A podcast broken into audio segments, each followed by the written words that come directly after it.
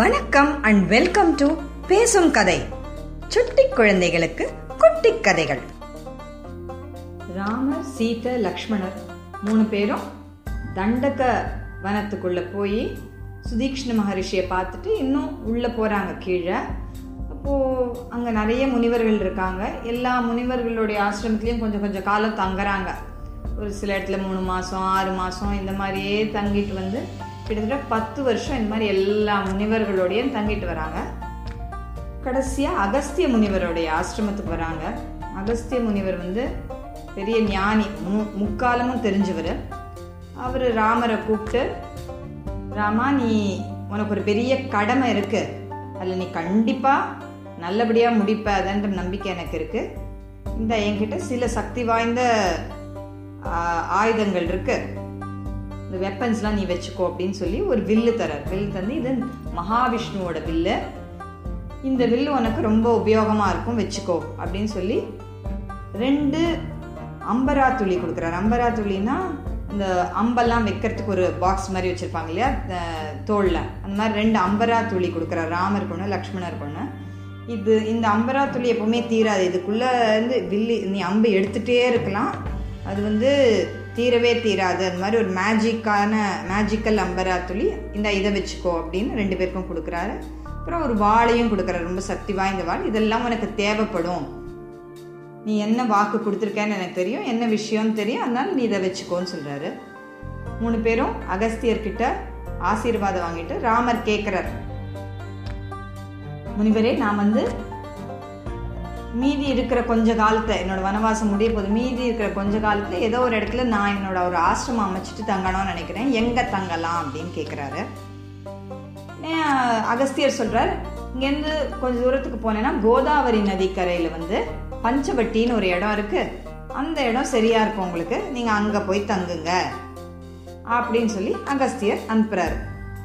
பஞ்சவட்டி கிட்ட வரும்போது மூணு பேரும் ஒரு பெரிய ராட்சச கழுகு ஒன்று தான் பார்க்குறாங்க பெரிய வயசான கழுகு அது. அது உட்காந்துருக்கு அதை பார்க்குறாங்க பார்த்தோடனே இது ராட்சஸ்னோன்னு முதல்ல டவுட்டு ஆனால் ராமர் சொல்கிறார் இது யாருன்னு முதல்ல கேட்போன்னு சொல்லிட்டு நீங்கள் யார்? அப்படின்னு கேட்குறாரு உடனே அந்த கழுகு திருப்பி சொல்லுது நீ யாருன்னு முதல்ல சொல்லு ராமர் சொல்கிறாரு நான் இக்ஷ்வாபு குலத்தில் பிறந்த மகாராஜா தசரதரோட பெரிய பையன். என் பேர் ராமன். இது என்னோட தம்பி லக்ஷ்மணன். இது என்னோட மனைவி சீதை. நீங்க யாரு அப்படின்னு கேக்குறாரு. உடனே அந்த கழுகு சொல்றது? சூரியனுடைய தேரோட்டி பேரு அருணன். அவனுக்கு ரெண்டு பசங்க. பெரியவன் பேர் சம்பாதி சின்னவன் பேர் ஜட்டாயு.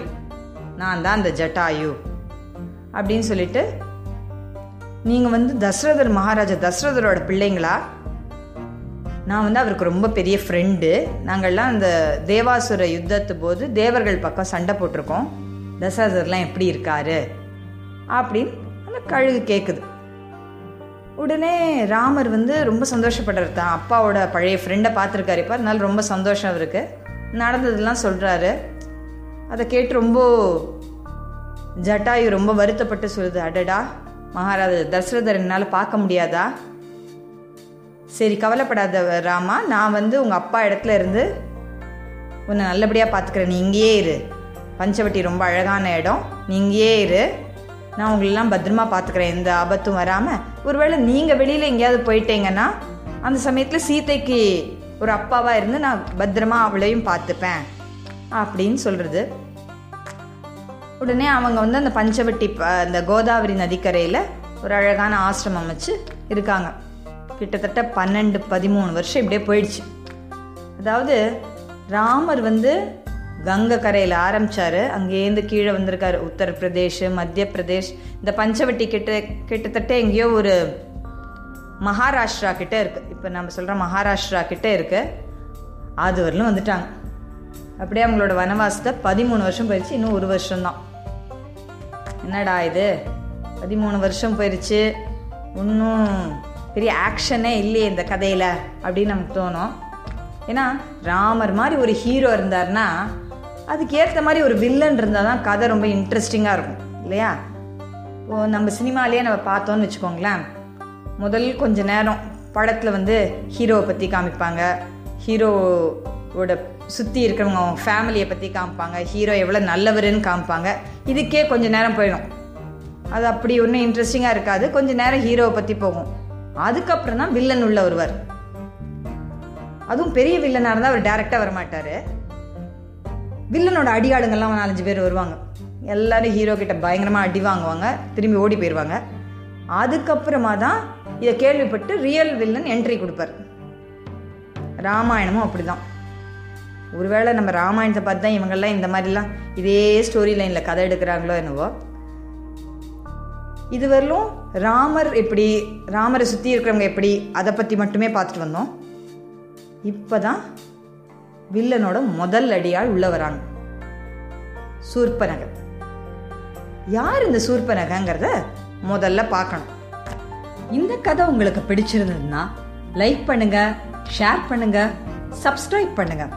இந்த கதையோட அடுத்த பகுதியை கேட்க பேசும் கதை யூடியூப் சேனலுக்கு சப்ஸ்கிரைப் பண்ணுங்கள் நன்றி வணக்கம்.